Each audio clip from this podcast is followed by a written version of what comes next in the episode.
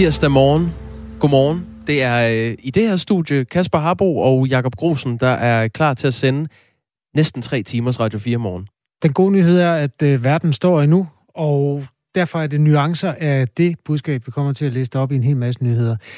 En af dem er, at håndsprit nu i en vis forstand bliver en indvendig foretagelse. Der er i hvert fald forstudier til noget, der kan blive en ja, det er en lang forklaring. Du får den lange forklaring senere. Den korte forklaring er, at det virker ligesom håndsprit. Det er bare inde i din krop.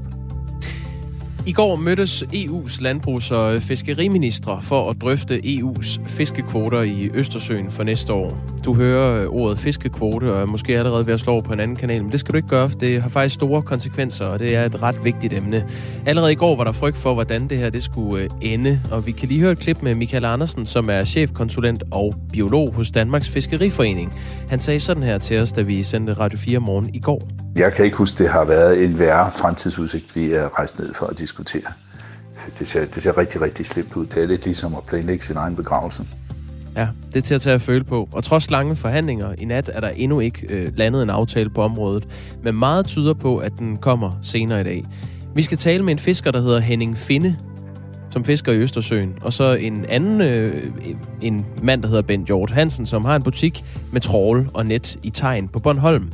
Det er begge personer, der kan blive ramt af den her aftale, og dem taler vi med om 13 minutter. En sjov og meget principiel diskussion omkring indtagelse af nydelsesprodukter, mens man overværer sportsbegivenheder, har indfundet sig i fodboldens verden. Fra parkens side gør man sig tanker om, hvorvidt man får at please det stigende, altså kvinder, der finder vej til fodboldkampene. Og man skal gøre noget ved sortimentet, så de ikke bare skal have øl og pølser, ligesom de mænd, der altid har været der i mange år, angiveligt foretrækker. Det sjove er, at man har gjort sig forsøg med den slags gin og tonic, måske lidt sushi og sådan noget. Det gider de ikke have, damerne, når de ser fodbold. De vil bare have øl og pølser, ligesom mændene. Det er en interessant debat, som i øvrigt også er meget varmblodet og fuld gang inde på vores Facebook-side. Den vender vi os mod, fordi det er jo produktudvikling af et meget populært produkt, nemlig fodboldoplevelser. Du er altså stået op til en tirsdag morgen i det herrens år 2021. Du kan skrive ind på 1424, hvis du vil os noget, og start beskeden med R4, så bliver vi glade. Det er Kasper Harbo og Jakob Grosen, der siger godmorgen. Godmorgen.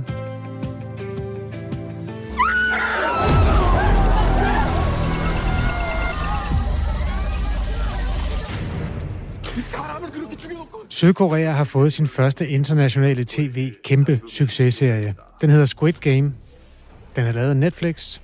Den er barsk. Det kan man godt lige høre her. Siden premieren for 4 uger siden, der er det blevet den mest populære titel på Netflix i omkring 90 lande.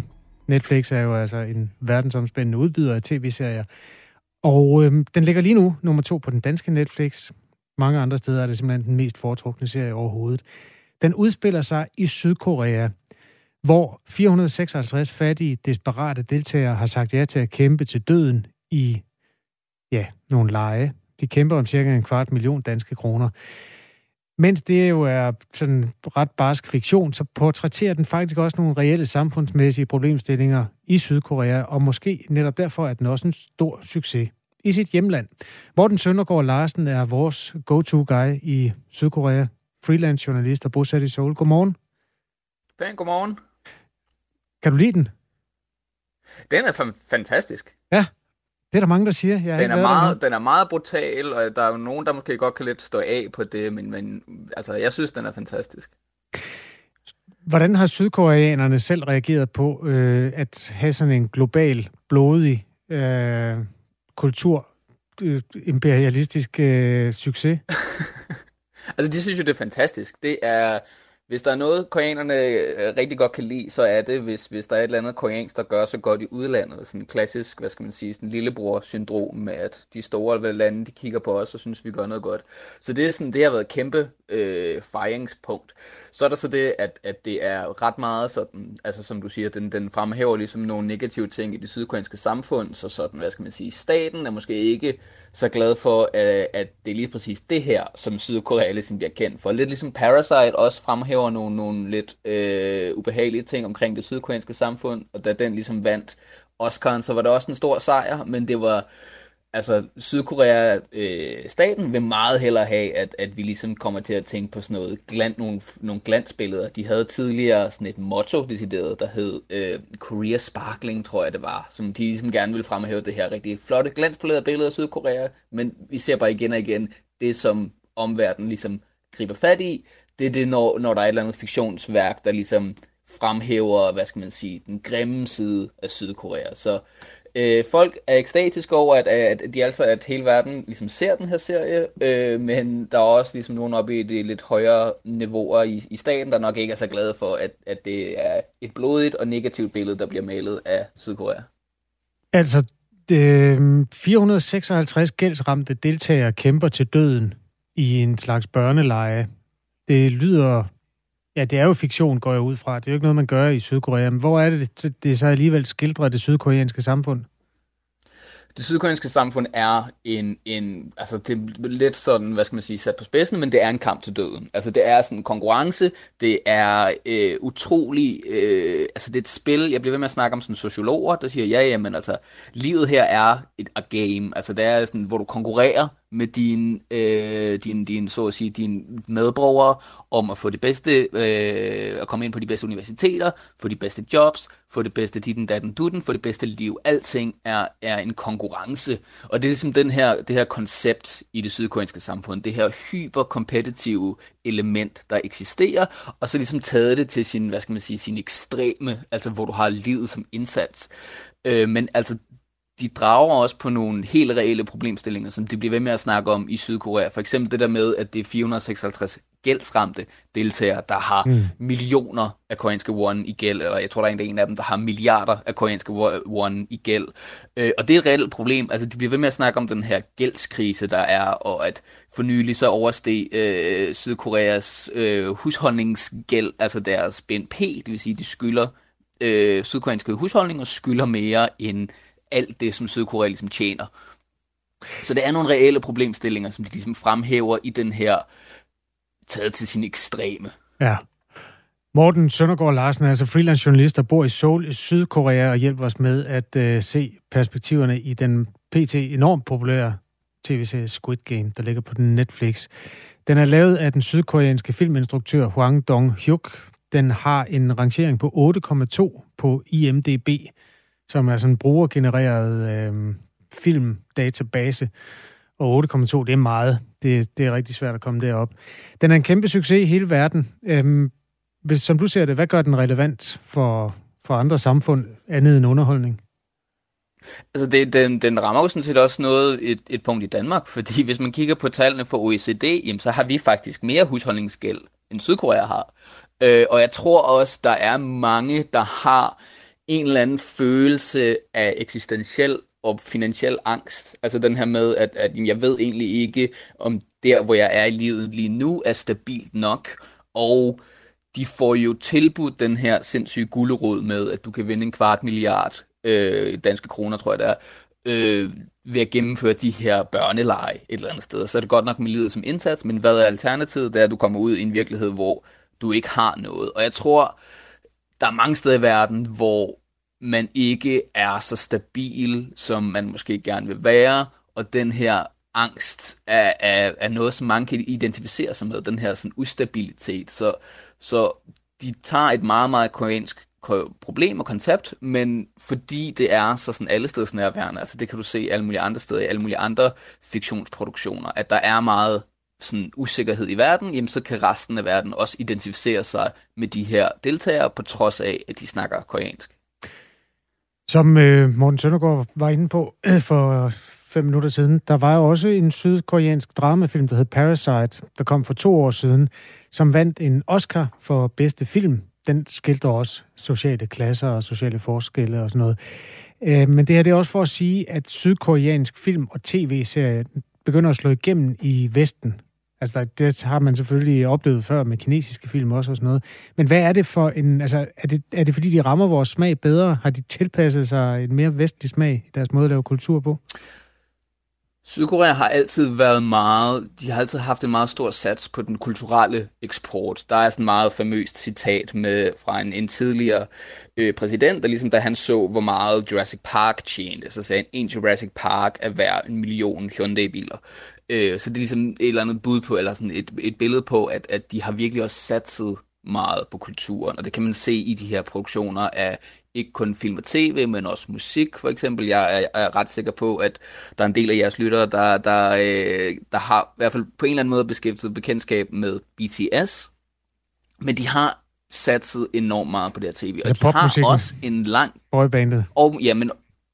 Ja, præcis. Men de har også satset meget på tv og film, og de har også en lang historie med at lave nogle helt vildt fremragende film. Der er et væld af film, jeg kan anbefale til lytterne, hvis de gerne vil se koreanske film. Bare ham, der er instrueret Parasite for eksempel, Bong Joon-ho, han har lavet utrolig mange virkelig gode, og jeg tror, det er en blanding af mange forskellige ting med, at Vesten ligesom også er begyndt at vende sig mere mod Kina og Østasien, at så får man også øje på dem her, som er et land, der producerer kultur, som de vestlige seere kan mere identificere sig med end for eksempel den kinesiske kultur, fordi USA har haft en kæmpe indflydelse her i Sydkorea. Så det er en blanding af mange ting, men så er det altså også bare, at de er helt vildt enormt gode til at lave film og tv-serier, fordi de har fokuseret så meget på det. Du sælger den godt, Morten Søndergaard. Jeg tror, jeg bliver nødt til at se Squid Game. Tak for anmeldelsen. Jamen selv tak. Til hver tid, der kommer noget koreansk kultur, så sluger jeg det i mig, og vil meget gerne tale højt om det. Det er bare en aftale. 1:15, altså i Seoul. Er det ikke rigtigt, Morten? Jo, det var bare til vores sydkoreanske lyttere. Tak skal du have. God dag til dig. 6:15 er klokken, eller 6:16 her i Danmark. Faktisk 17. 17:17. I aftes mødtes EU's landbrugs- og fiskeriministre for at drøfte EU's fiskekvoter i Østersøen for næste år. Der er endnu ikke landet en aftale, så fiskere, der fisker i Østersøen, må fortsat vente i spænding. Men det ser ikke lyst ud for de danske fiskere, især dem, der fisker efter torsk. Minister for Fødevare, Landbrug og Fiskeri, Rasmus Prehn fra Socialdemokratiet, udtalte i aftes midt i forhandlingerne, at, nu kommer et citat, vi er desværre i den meget ulykkelige situation, at der er så lav en bestand, at vi er nødt til at skrue voldsomt ned for kvoterne, hvis vi gerne vil have fisk i fremtiden. De her forhandlinger forventes på plads senere i dag, og nu siger jeg godmorgen til Henning Finde. Godmorgen. Godmorgen med dig. Du fisker. Jeg er fra Øresund. Ja, fisker i Østersøen. Du ligger i Øresund lige nu? Det gør jeg. Jeg fisker i Øresund nu, for der er slet ingen torsk ved Bornholm. En reduktion på 92% af torskekvoten er på forhandlingsbordet, og desuden kan det blive helt slut med at fiske efter laks i Østersøen. Hvad vil det i givet fald betyde for dig? Jamen, det betyder rigtig, rigtig meget for mig og mine kolleger. Vi kan jo ikke leve af ingenting. Vi skal jo stadig betale regninger, og der går noget i tur og sådan noget, og vi skal have noget mad på bordet, så det er simpelthen uhørt, som en situation, vi står i alle sammen rundt omkring i Østersøen. Og hvis man reducerer torskekvoten med 92%, vil det så give ingenting? Jamen, det kunne lige skulle tage 100%, så havde vi vidst, hvad vi skulle. Vil du ikke prøve at forklare, hvordan du får fiskeriet til at hænge sammen? Jamen, jeg fisker jo laks om vinteren, og der har de over et forslag, at det er totalt forbudt at fiske laks fra 1. januar, men jeg har hørt i min øresnegl af inden for 4 mil rundt om øen, og ellers der skulle man få lov at fiske noget laks, men 4 mil, det kan ikke lade sig gøre at fiske laks. Hvorfor ikke det? Fordi det er cirka 8 kilometer fra Bornholm, og de kroge, jeg bruger, når jeg fisker laks, de rækker 16 kilometer, og så driver de frit i vandet, det kan ikke lade sig gøre. Hvor mange fisk plejer du at fange normalt, Henning Finde? Ja, men normalt, hvis det skal gå rundt, så skal der meget, meget mere til. Hvor meget? Jamen, man skal have en forretning i det, og gennemsnitsprisen på torsk i Østersøen, den er cirka 14 kroner. Og på Bornholm er den lavere. Så der skal virkelig noget til. Det koster mange penge at have en båd.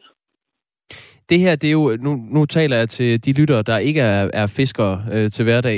Det her, det er jo en vigtig historie, fordi det kan betyde, at nogle fiskere simpelthen er nødt til at stoppe med at være fiskere. fordi det ikke kan hænge sammen. Det kan også komme til at gå ud over bierhverv i de kystbyer, hvor fiskeriet er centreret om Østersøen, for eksempel på Bornholm. Torskefiskeriet bærer jo en del af skylden for, at der ikke er så mange torsk tilbage. Det er også noget af det, som ministeren, altså Rasmus Prehn, minister for Fødevare, Landbrug og Fiskeri, peger på. Hvad tænker du om den problemstilling? Jamen, vi har de sidste 10-12 år prøvet at få fat i ministre, både i Venstre og Socialdemokratiet. Der er alt for mange sæler i Østersøen. Vi regner med, at der er cirka 40-50.000 sæler og skarver, der er mange. En sæl spiser 7 kilo fisk om dagen, og den spiser altså 365 dage om året. Så kan du godt sige, at der skal noget fisk til. Og vende tilbage til det, som ikke har forstand på det fiskeri. I år har jeg en kvote i Østersøen, rettigheder til, som jeg selv ejer, på omkring 7.000 kilo hele fisk. Der skal man trække 17% fra. Og når det så tager 92% af de, så er der noget mellem 600 kilo eller 500 kilo tilbage til en gennemsnitspris. Lad os bare sige 12 kroner. Det er 8.000 kroner. Mm. Og hvis jeg skal have lidt forrentning i min lille virksomhed her, en enmandsbåd på 10 meter, så skal jeg omsætte for et sted mellem 5 og 600.000 år for at få en løn. Ja, det lyder jo ikke meget, men nu, når du peger på at det også er sælernes skyld, at der ikke er nok torsk, så bringer jeg lige i spil, at Jonas Teilmann, som er forsker i havpattedyr ved Aarhus Universitet, har sagt til TV2 her til morgen, at man ikke kan give havdyr som sæler skylden for den faldende bestand. Han siger, at det er torskefiskeriet blandt andet, der har været med til at rykke balancen i de danske farvande. Så er det ikke en udvikling, der er uundgåelig, hvis man er torskefisker? Jamen, nu er jeg ikke biolog. Jeg har gået 9 år i skole, og jeg har fisket siden 1981. Og det startede i Sverige med de der sæler, vi grinede lidt af dem, men jeg har været til så mange møder, jeg har været det ene og det andet sted, og jeg er jæger også.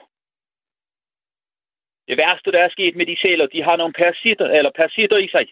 Og når fisken så optager dem, jeg kan jo se på de torsk, vi fanger nu. Nogle af dem, de er helt fyldt af sælorm. Og de er læssemag, der er intet kød på. Mm. Og jeg har hørt nogle biologer, der siger, når de er over 40 cm, så dør de, fordi de er fyldt af parasitter. Men anerkender du, at torskefiskeriet bærer en større del af skylden, end du som fisker måske lige er parat til at indrømme? Jeg mener personligt, at vi er ikke skyld i det her. Vi har jo ikke fanget vores kvoter på flere år, for der har vi ikke kunnet. Plus, vi har blevet, sådan som min båd her i Østersøen, i 4 måneder måtte vi ikke komme ud over 20 meter vand på Bornholm. Når man kommer cirka 300-500 meter ud fra Bornholm, så er der dybt. Så vi har ikke kun drevet noget torskfiskeri, så det er en sludder for en slagter der.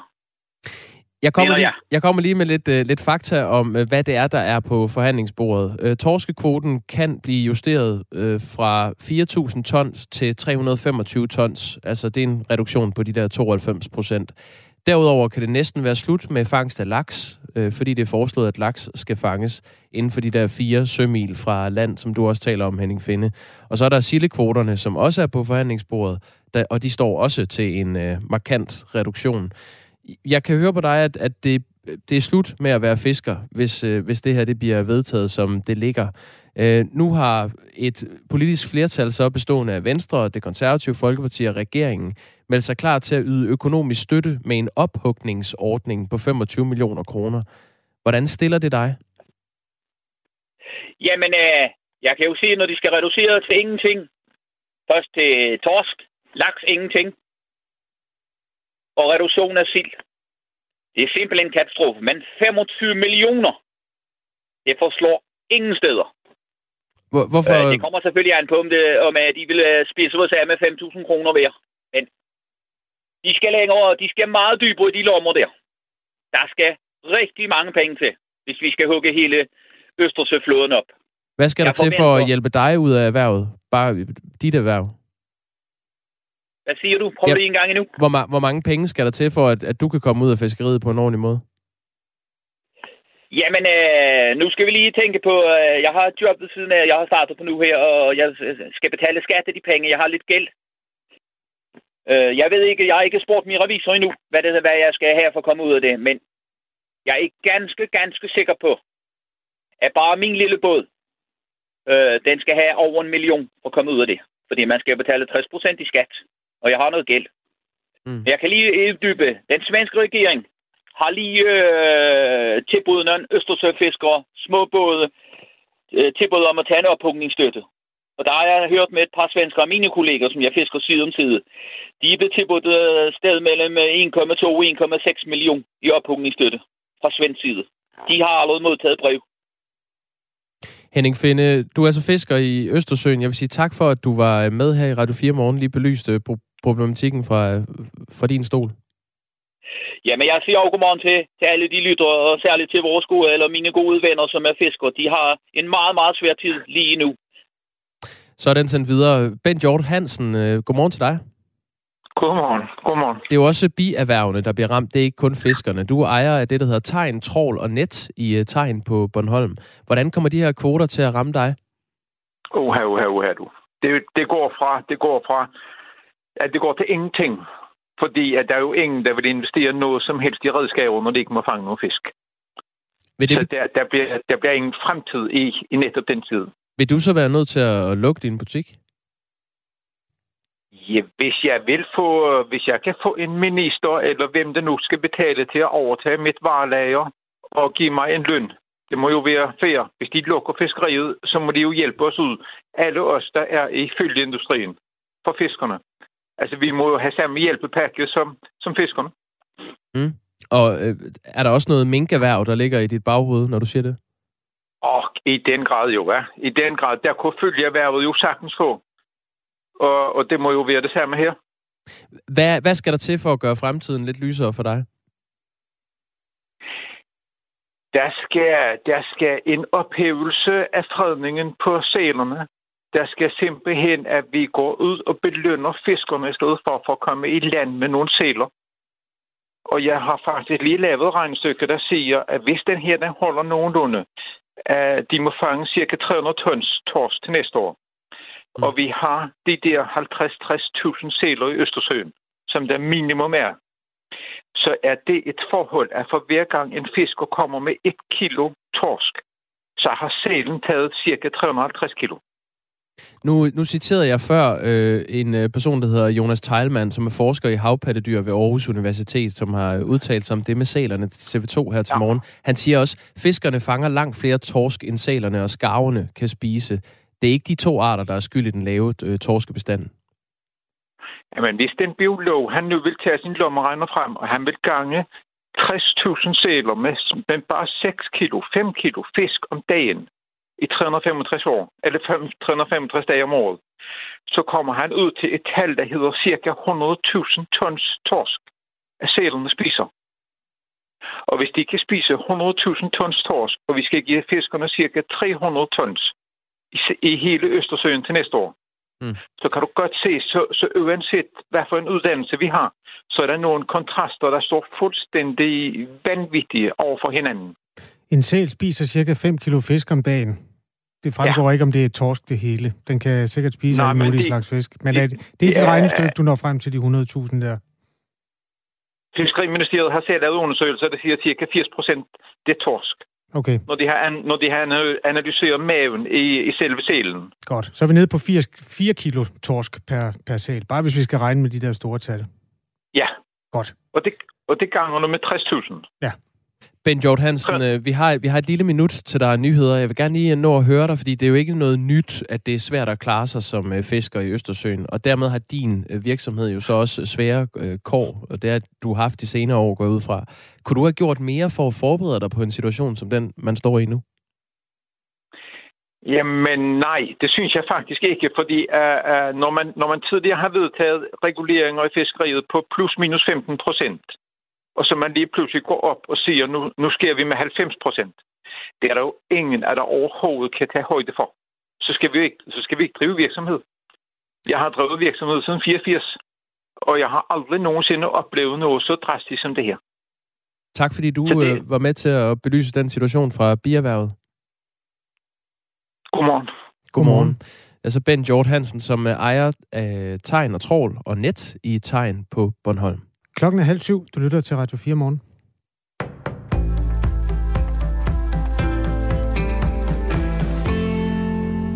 Forsvarsministeriets ejendomsstyrelse vil nu undersøge, om den har bortforpagtet flere forurenede grunde. Det sker efter, at Avisen Danmark og Radio 4 har fortalt, at styrelsen havde bortforpagtet et areal ved Hesselund Bæk, hvor der i 2 år blev målt PFOS-værdier op til 55 gange over grænseværdien.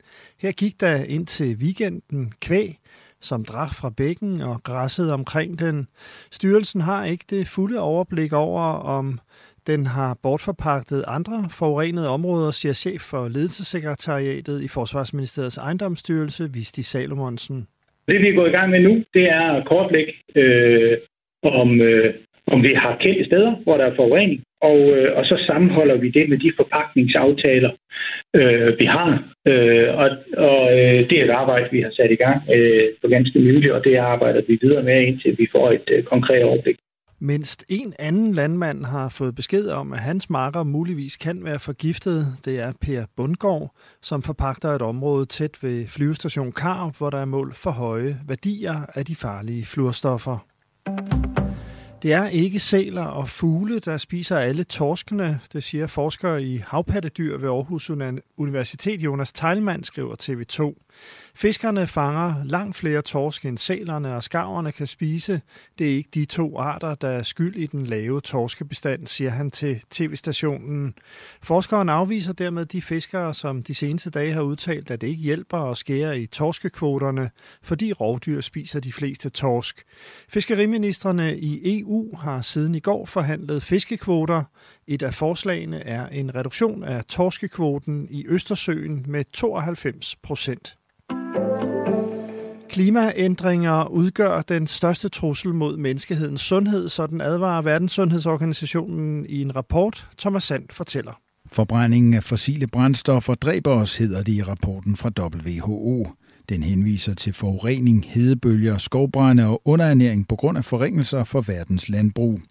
WHO kommer med 10 anbefalinger, som blandt andet kræver bedre livskvalitet i byerne og en bæredygtig landbrugsøkonomi. Også bedre forhold for fodgængere, cyklister og brugere af offentlig transport er på listen. Vi må have vedvarende energi, hedder det i rapporten, som kommer forud for klimatopmødet COP26. Det foregår i Skotland i næste måned. Ifølge WHO forårsager alene luftforurening omkring 7 millioner for tidlige dødsfald årligt. Regeringen vil afsætte et milliardbeløb til at hjælpe især flere i hovedstaden til at bo i almennyttige boliger, det siger indenrigs- og boligminister Kaare Dybvad til Berlingske. Udtalelsen kommer, før han i dag præsenterer et boligudspil rettet mod især København. Et centralt element er, at de store almennyttige boligselskaber skal have mulighed for at opkøbe private ejendomme og hoteller med betydelig offentlig støtte.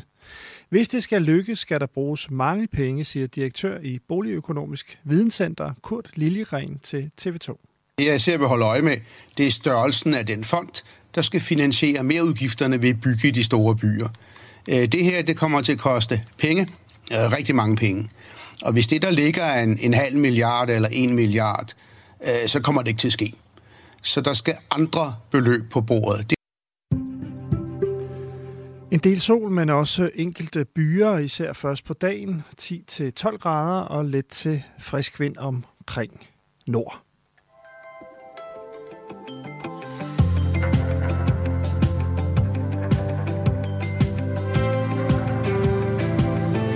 Der kom til at fyre en masse tal gennem luften, da vi før nyhederne talte med 2 mennesker, der fra hver sin stol ernærer sig i fiskeindustrien, og som vrider hænderne ved udsigten til, at der bliver skåret rigtig meget ned på antallet af torsk, der må fanges i den vestlige Østersø. Du godeste var en masse tal. Morten, han skriver, at der bliver fanget... Nej, der bliver spist. Okay, det er virkelig kompliceret. Men det er en konkurrence mellem sælerne og fiskerne om, hvem der kan indtage mest. Mm. Morten fra Vejle skriver, 87.600.000 kilo. Så mange kilo torsk spiser sælerne i Østersøen om året. Ja, okay. Der må fanges 4.000 tons. Det er 4 millioner. Ja, så spiser sælerne mest. Ja, det gør de givetvis. Spørgsmålet er også, hvor mange sæler der så er i Østersøen. Der mente vores fiskere, vi talte med lige før nyhederne, at der var 60.000 sæler i Østersøen. Det er sindssygt svært at kontrollere en morgenstund, men det er da ikke umuligt. Der er mange sæler. Der er flere, end der nogensinde har været før, siger biologerne i hvert fald. Daniel har også haft sin telefon fremme. Han skriver, godmorgen. At give sælerne skylden er da sølle. Naturen har fungeret i 100.000 år. Først da vi begynder at drive rovdrift på fiskene med net og så videre, bliver bestandene små og skrøbelige. Så det er jo en dårlig undskyldning. Grådighed er årsagen. Det er en forhandling, som vi følger med kæmpe interesse, og vi skal nok sige til, når der sker noget nyt i sagen. Der er ikke pt. Udsigt til, at der er gode nyheder at få for folk i den del af fiskebranchen, der håndterer torsk, der svømmer rundt i Østersøen i hvert fald. Tina Thorup, hun skriver, at det er alt for sjældent i interviewer bornholmere. Det er en magisk dialekt. Det vil jeg give Tina Thorup fuldstændig ret i. Det tør bare. Klokken er 8.36. Godmorgen. En ny form for indvendig håndsprit kan måske behandle en lang række luftvejsinfektioner. Ja, du hørte rigtigt, indvendig håndsprit. Det er i hvert fald et billede på det. Håndspritten er jo den sprit, vi putter på vores hænder for at dræbe de virus og bakterier, der befinder sig på overfladen af vores hud. Og man har simpelthen testet på grise, om det kan lade sig gøre at putte en slags mild syreopløsning, der desinficerer kroppen indvendigt. Og så på den måde kom, coronavirus, influenza, lungebetændelse, alt muligt til livs. Metoden den er udviklet af Thomas Bjarnsholt, der er professor i mikrobiologi ved Københavns Universitet og tilknyttet Rigshospitalet også. Godmorgen, Thomas Bjarnsholt. Godmorgen. Hvordan virker det her? Ja, men det virker lidt ligesom, som du forklarer, og jeg skal også lige sige det i samarbejde med et norsk firma, Softox. Okay. Men det virker ved, at vi... Jamen egentlig efterligner vores immunforsvars egen kamp mod bakterier og virus ved at bruge hypoklorsyre, og det lyder jo måske lidt crazy, men i lave koncentrationer, så er det faktisk muligt for os at administrere det til luftvejene i koncentrationer, som der så kan inaktivere virus og slå bakterier ihjel, uden at skade det, i hvert fald indtil videre, grisevævet, og det er så det, vi har fået tilladelse til nu også, begynder at prøve det på mennesker. Har du selv stået med en gris og givet den indvendig håndsprit? Nej, men det har blandt andet min gode kollega og postdoc, Elin Jørgensen, som har stået for vores griseforsøg. Okay. Og jeg skal sige, at grisene har ikke lidt overlast på at inhalere den her milde syre. Det indtages for eksempel som næsespray. Er det sådan, I har gjort ved grisene? Altså trynespray? Ja, grisene, de trækker vejret gennem trynen, men de har fået sådan en maske på, hvor vi har forstøvet den her opløsning i, og den vej igennem har de trukket ind. Og de har også fået det ved, at de blev intuberet, ligesom hvis man lå på intensiv afdeling, og så fået det direkte ned i lungerne, for at simpelthen være 100% sikker på, at der ikke opstod nogen toksiske effekter eller andet, når grisene inhalerede den her syreopløsning. Altså, den måde, man bliver smittet med en infektionssygdom på, det er jo ved, at man på en eller anden måde får noget virus på sig et eller andet sted. Det kan være, der er et dørhåndtag med noget coronavirus på, som jeg rører ved, og så klør jeg mig lidt i næsen. Så går virus ind i min krop og begynder at formere sig. Hvor er det henne, hvis vi nu bruger det eksempel, at sådan en spray der vil kunne gøre noget? Altså til at starte med, der er vores mål at udvikle det til behandling, så når man er i de tidlige stadier, når man er smittet, det vil sige at kunne fjerne virus, også bakterier fra de øvre luftveje, fra næsen og den øvre del af lungerne. Men med det eksempel, du har der, det havde nok været smartere at spritte hænderne af, når man havde rørt ved dørhåndtaget. Men så, det er jo blevet hverdag igen, jo. Ja, men når man får dem piller sig i næsen eller noget andet, jamen, så hvis virus kommer herop, så er ideen så, at man så kan fjerne det ved at tage et par pust af sådan en spray. Men det er så næste skridt til forebyggelse. Men det kan jo også være, hvis du er i en bus sammen med en masse andre mennesker eller store forsamlinger, jamen så vil det kunne bruges forebyggende. Men igen, første skridt af vejen, det vil være, hvis man allerede har symptomer og måske er testet positiv for covid eller for influenza eller andet, og så kunne bruge det som behandling. Thomas Bjarnsholt, der er flere lyttere, der reagerer på det her interview og skriver, wow, så fik Donald Trump ret. Og der er også en, der skriver her, var det ikke Trump, som sagde det og blev gjort til grin for det? Det handler om, at Trump i april sidste år sagde, at man måske kunne injicere desinfektionsmidler ind i kroppen på mennesket, og på den måde dræbe virus indenfra. Kan du huske den udtalelse, og er det på en eller anden måde sådan beslægtet med det, du fortæller om her? Jeg kan godt huske udtalelsen, og jeg tænkte også, nej, bliver det nu sat sammen med vores? Jeg tror, han anbefalede, eller ikke anbefalede, men man snakkede om, at man kunne drikke klorin, eller skylle kroppen i klorin, altså det, som vi kan købe i blå dunke i supermarkedet og alt muligt andet. Og man kan sige, det er lidt nogle af de samme stoffer, men problemet, det bliver ikke kontrolleret, og det er meget, meget høje koncentrationer. Jeg har også hørt om nogen sige, kan man så ikke bare få støv håndsprit og suge det ind? Men det vil også have en skadelig virkning på lungerne. Altså, ideen med det, som vi prøver at komme videre med nu, det er at have nogle koncentrationer af de her små syre, som er lige præcis så høje, så det kan inaktivere virus og dræbe bakterier, men lige præcis så lave, så det ikke skader det menneskelige væv. Og det gør det altså, hvis man drikker klorin eller andre sådan rigtige desinfektionsmidler. Så der ligger noget arbejde bagved at få det, få teknologien til at virke. Men man kan sige, ideen med at skulle desinficere indvendigt, jamen det kan man nok ikke tage fra ham, men det skal bare gøres på en ikke alt for crazy måde. Klokken er 6:42, du lytter til Radio 4 Morgen. Vi taler med Thomas Bjarnsholt, der er professor i mikrobiologi ved Københavns Universitet, også tilknyttet Rigshospitalet, og så er der jo et norsk firma indover også det her stykke med forskning, der handler om at injicere, eller næsespray simpelthen, i første omgang grise, senere forhåbentlig mennesker med desinfektionsmiddel, der nedkæmper virus. Du har haft ideen til den her behandling i lang tid, og så kom coronavirus faktisk efter, at ideen var plantet hos dig. Hvad betød det for dit forskning? Jamen, vi har haft ideen om, at den oplysning, som firmaet, den forskning, som vi har bedrevet, og som så vi har samarbejdet med det norske firma Softox også omkring, at det kunne bruges til behandling af forskellige lungelidelser. Men det er tungt og omkostningstungt, og også ikke det nemmeste at gå i gang med udvikling af lægemidler. Men så da corona kom, så begyndte vi at tænke, jamen måske kunne det her være springbrættet og løftestangen til at få det her udviklet. Og det har så vist sig, at nu er vi i hvert fald så langt, så vi har vist det sikkert i dyr, og nu kan vi gå i mennesker, og de første af raske skulle gerne begynde at inhalere det næste uge.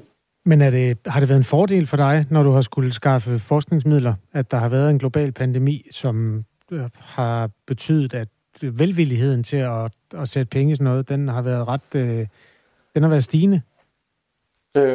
Faktisk ikke rigtig endnu. Sidste forår, da vi ligesom prøvede at gå i gang med det, der var der jo forskellige fonde, også offentlige midler, nogle hurtige coronapenge til alle mulige forskellige corona- og covid-relaterede projekter.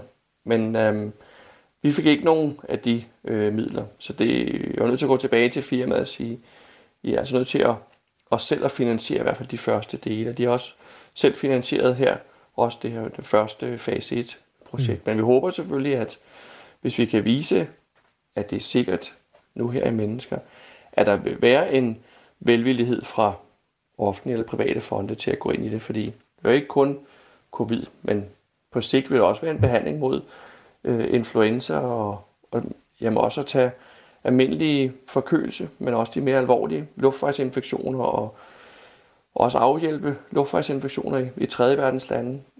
Der er mange af dem, der ikke engang er begyndt at, næsten at blive vaccineret endnu, så altså perspektiverne er store, men det skal selvfølgelig også lige være sikkert, men det vil koste en del flere penge at komme videre. Bare lige opklarende her til sidst, Thomas Bjarnsholt. Det tager jo et par dage, eller jeg tror faktisk, det er 4 dage lige med coronavirus, med andre ting, der tager det kortere tid, men der går stadig en periode fra, at man får virus ind i kroppen, til at man opdager, at man er blevet smittet. Hvordan vil du nå at indhente virusen, når der er den forsinkelse på bevidstheden om, at man har brug for behandlingen med det, I eksperimenterer med nu?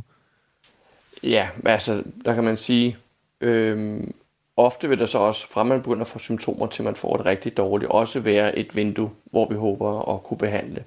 Men det er jo også det, man så skal have afprøvet i de næste faser, i fase 2, når vi begynder at skulle behandle patienter. Men det er rigtigt, at der går noget tid fra, man er inficeret, men der går så også noget tid inden fra, at det begynder at virkelig være påkrævet med behandling.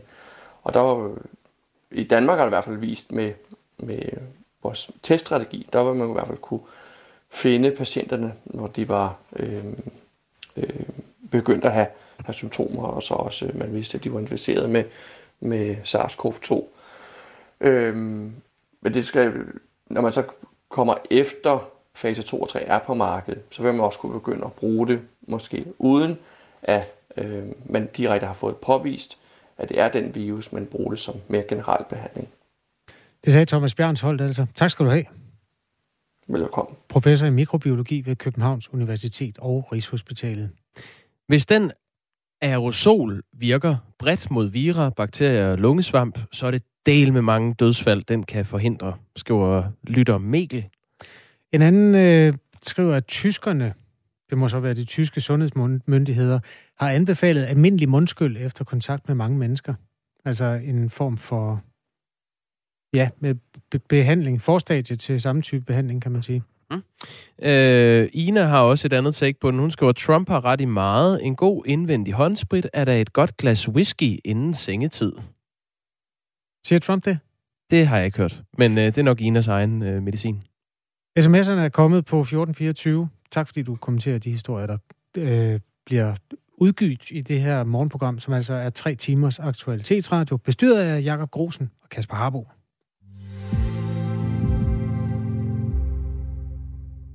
Vores kære lytter Bo fra Østerbro har skrevet, har I set, at DC Comics udgiver en ny Superman-serie, hvor Clark Kent og Lois Lanes søn John Kent, den nye Superman, er biseksuel.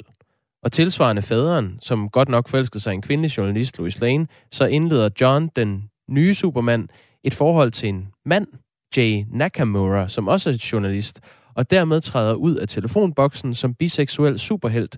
Det synes jeg er totalt super, skriver Bo. Jeg så bare overskriften, men vi kan bekræfte Bo's forlydende der. Ja, jeg havde faktisk også... Up in the sky, it's a bird. It's a plane. It's Superman. Yes, it's Superman. Noterede mig den, så jeg havde også taget den med ind. Det er jo nyt fra den identitetspolitisk bevidste tegneseriebranche. Nå, siger du det? Det siger jeg. Vi har tidligere set Robin, Batmans populære sidekick, springe ud som biseksuel i august. Og tilbage i marts annoncerede Marvel Comics sin første homoseksuelle Captain America. Og der er også en superhelt, der hedder Aquaman. Nå. Som, han blev præsenteret som en sort homoseksuel superhelt i sommer. Så det er noget, man ser lige nu, at tegneserierne i den grad omfavner mangfoldigheden. Men det er jo fremragende. Altså, uden at man skal rode sig ud i noget stort, så vil jeg sige, at... De mænd, jeg kender, som svinger den vej, faktisk også er bedre til at passe på deres kroppe, når de kommer op i årene. Og altså mere veltrænet simpelthen. Så der er mere superheltepotentiale. Det er faktisk en interessant vinkel på det. Men okay, kommer han langt med det? Finder han lykken? Som jeg husker Superman, nu må du lige rette mig. Bliver det så... Altså, han har det der liv nede på jorden, så at sige. Ja. Sammen med Lois Lane. Ja, han kommer fra en anden planet. Godt kæft, det er kompliceret. Det er bare lidt glemt det. Nej, det er det egentlig ikke. Han har et forhold til en kvindelig journalist. Nå. Og det her, det er så en fortsættelse af Superman-historien med en ny Superman, som er Supermans søn, som så også får et forhold til en journalist. Det er så bare en mand. Ja, okay. Jane Nakamura. Men det kan jo så blive slutningen, hvis han... de kan vel ikke... Eller de kan selvfølgelig adoptere. Åh gud, nu skal jeg passe på. I kølvandet på en scene, hvor Superman er mentalt og fysisk udbrændt efter et forsøg at redde alle, han kan, er Jada for at tage sig af manden af stål, oplyser DC Comics. Nu skal jeg tage mig af manden af stål, sagde han. Ja, men det er altså i det nummer, der kommer til november, at de her to vil kysse. Nå, det er ikke engang en film. Det er simpelthen et nej, det er tegneserieblad. Det er DC Comics. Nå, okay. Ja. Tak skal du have. Ja. Det var en nyhed, der kom i går, og nu har vi også belyst den her i Radio 4 morgen. Klokken er 6:09.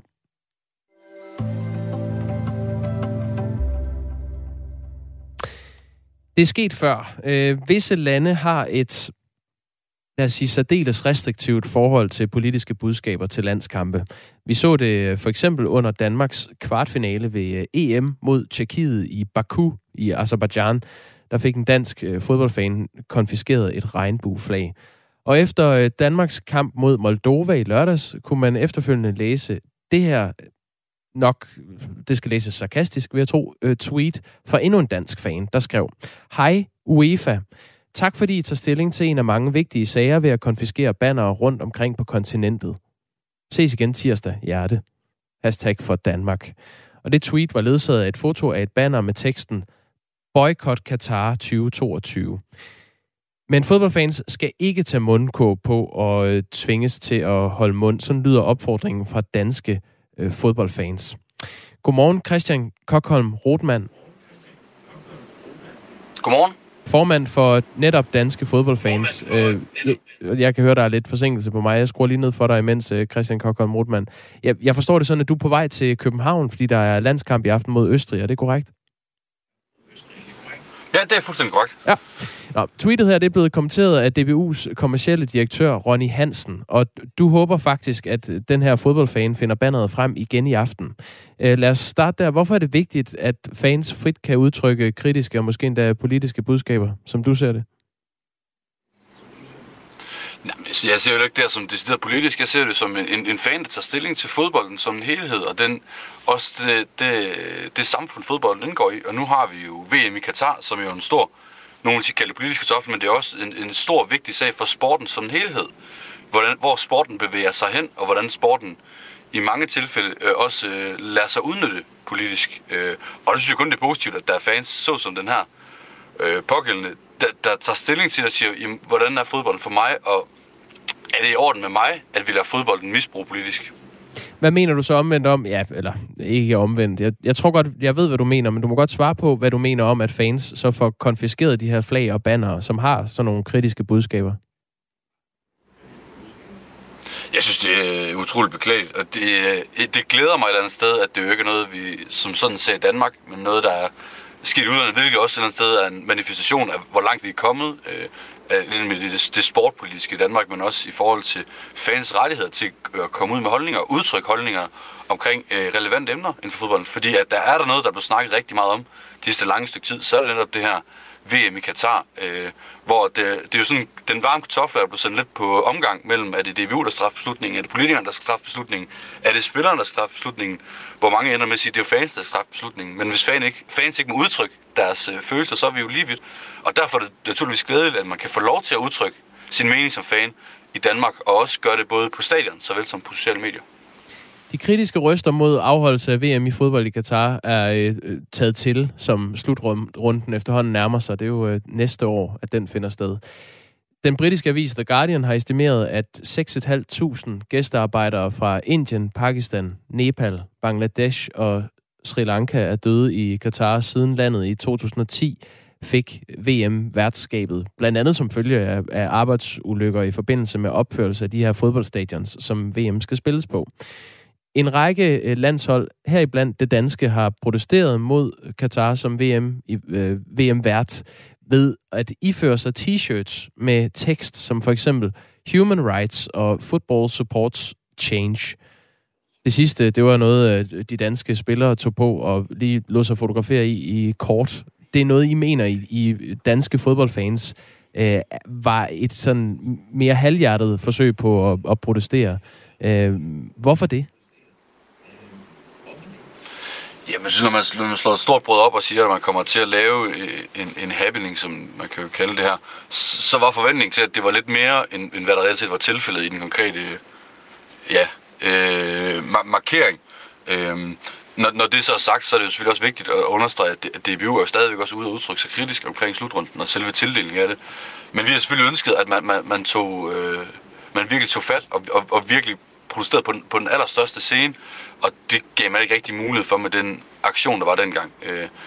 Nu er forhåbentlig selvfølgelig, at hvis alt går vel i aften, så Danmark er jo bare far det bedste hold i kvalifikationen, og man også kan udnytte den position til at faktisk udtrykke sin holdning omkring en VM-slutrunde i Qatar. Men vil du gerne have, at landsholdet bare udtrykker sin holdning, eller vil du gerne have, at de trækker sig fra slutrunden? Vi har endnu ikke truffet beslutning omkring, om det er et boykot eller ikke et boykot, men en ting er jo sikkert, at et VM i Qatar er jo en succes for Qatar, så længe der kommer en masse hold ned og spiller, og der kommer fans på tribunerne. Så spørgsmålet, som DBU også skal stille selv, det er jo, om det er en succes, man, og et eller andet sted, og man ønsker at give ind i den, og faktisk give Qatar og FIFA det, de ønsker at have. For jeg tror, det vigtige i den debat her, det er jo at huske på, at det er jo ikke Qatar som nation, der alene modtager al den her kritik. Det er jo lige så meget FIFA og hele den proces, der faktisk tillod, at Qatar kunne ind med værtskabet. Mm. Fordi med alt, hvad vi har vidst, ja, der var problematiske ting fra start af. De scorede suverænt værst i de her objektive kriterier, som FIFA vurderede værtsstationen op på, og alligevel fik de verdensmesterskabet. Derudover er der jo kommet talrige rapporter omkring, hvor forfærdelige forholdene er for både migrantarbejdere, men også homoseksuelle og andre minoriteter i landet sidenhen. Og der burde jo være nogen ansvarlige i fodboldtoppen, der burde tage stilling, og det er jo også det er jo glædeligt, vi kan se, at DBU også skubber på, faktisk også taget de her møder med FIFA, og det er jo et pres, der skal fortsætte, også til og med den her slutrunde er, men også efterfølgende, fordi vi er nødt til at sikre, at det her på ingen måde kommer til at ske igen fremadrettet. Men hvis det er en succes for Qatar, der bliver afholdt et VM, hvor de nationer, der kvalificerer sig, faktisk møder op og spiller, så er et boykot vel eneste udvej? Ja, det er svært for mig at vurdere. Der er rigtig mange ting at tage op og veje op mod hinanden, fordi hvad betyder, vi ved endnu ikke, hvad et boykot vil betyde for dansk sport som en helhed, altså for dansk fodbold. Vil det resultere i en udelukkelse, vil det ikke resultere i en udelukkelse? Og der er rigtig mange hensyn at tage, og derudover så er der også, vi er ude i, at beslutningen om at spille i Qatar er jo ikke en, der er truffet af det danske landshold, men af FIFA. Betyder det, at vi er fuldstændig fritaget for ansvar? Nej, på ingen måde.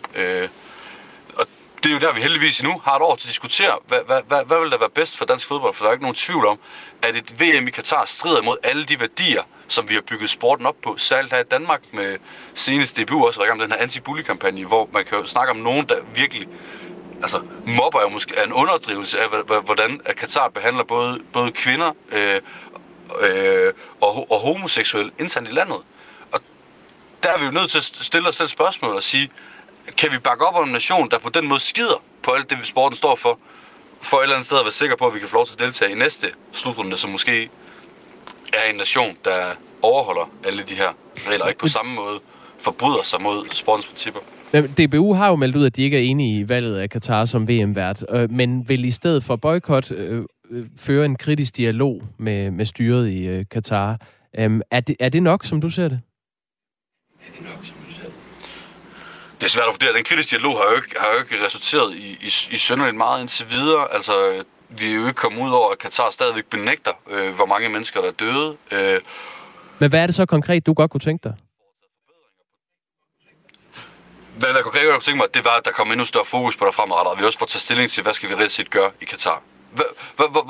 Hvordan vil vi udnytte den her situation til, vi ikke bare spiller ind i FIFA og Qatars hånd, og så faktisk giver dem den succesoplevelse, de har lyst til? For der er jo ikke nogen tvivl om, at det, man ønsker, det er et VM, hvor man kan sige, det er så godt, det går i landet. Og nu læste jeg så sent som i går beretninger med en engelsk avis, der var nede og tale med de homoseksuelle i Qatar, hvor de også siger, at det vigtige for os er jo ikke, at folk kan gå ned og vifte regnbueflaget på stadion. Fordi at homoseksuelle stadig ryger i fængsel i op til 3 år, hvis det bliver opdaget i styret i Qatar.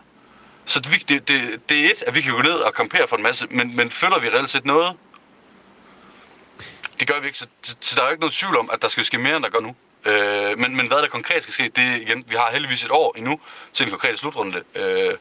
Men der skal også ske ting op til, at vi skal fortsætte presset, også diskussioner, som vi to har i dag, om Qatar er vigtige i den forbindelse. Så lyder det altså fra Christian Kokholm Rothmann, som er formand for danske fodboldfans, og i aften skal se det danske landshold kvalificere sig til VM mod Østrig. Måske.